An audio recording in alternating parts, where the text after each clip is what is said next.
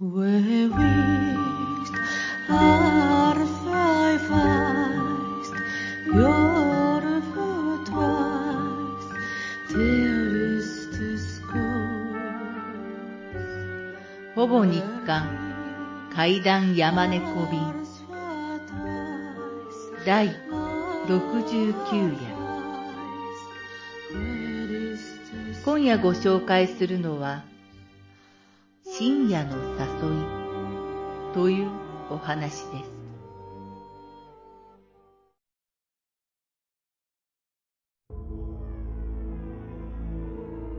高3の頃の話です。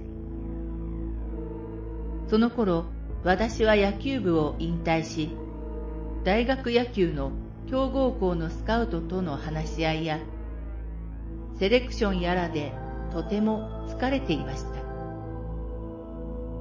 しかし、最悪の場合のことも考えて、一応受験勉強の方もしていました。その日もセレクションがあり、結果はバッチリだとは思っていましたが、一応自分の部屋で受験勉強をしていました。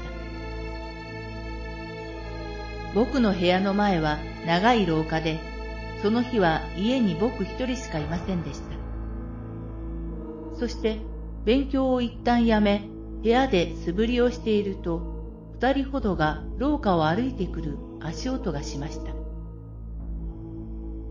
その足音は僕の部屋の前で止まりました。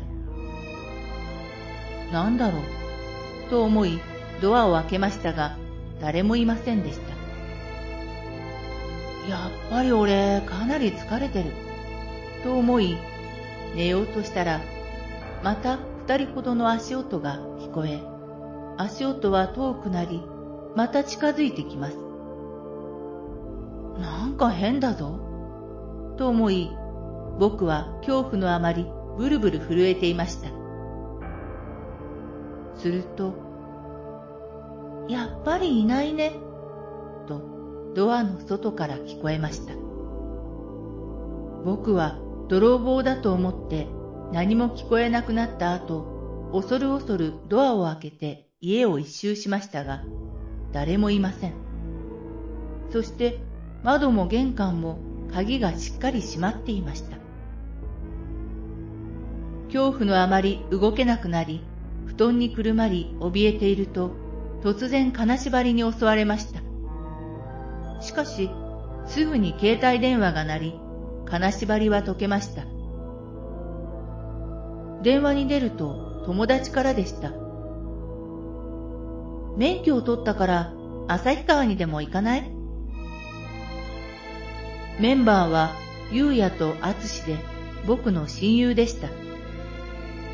しかし、時計を見るとすでに2時33分だったので、今日は遅いからやめとく、と言い断りました。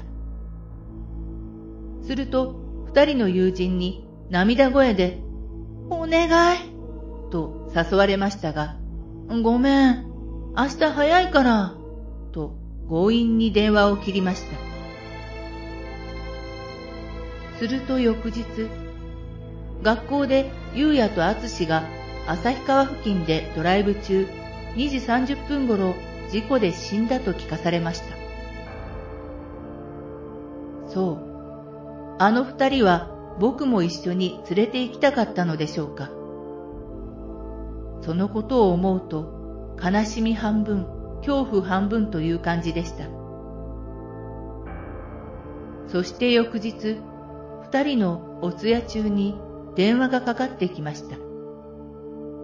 非通知でした。不審に思いながらも電話に出てみると、亡くなった二人の友人の声でした。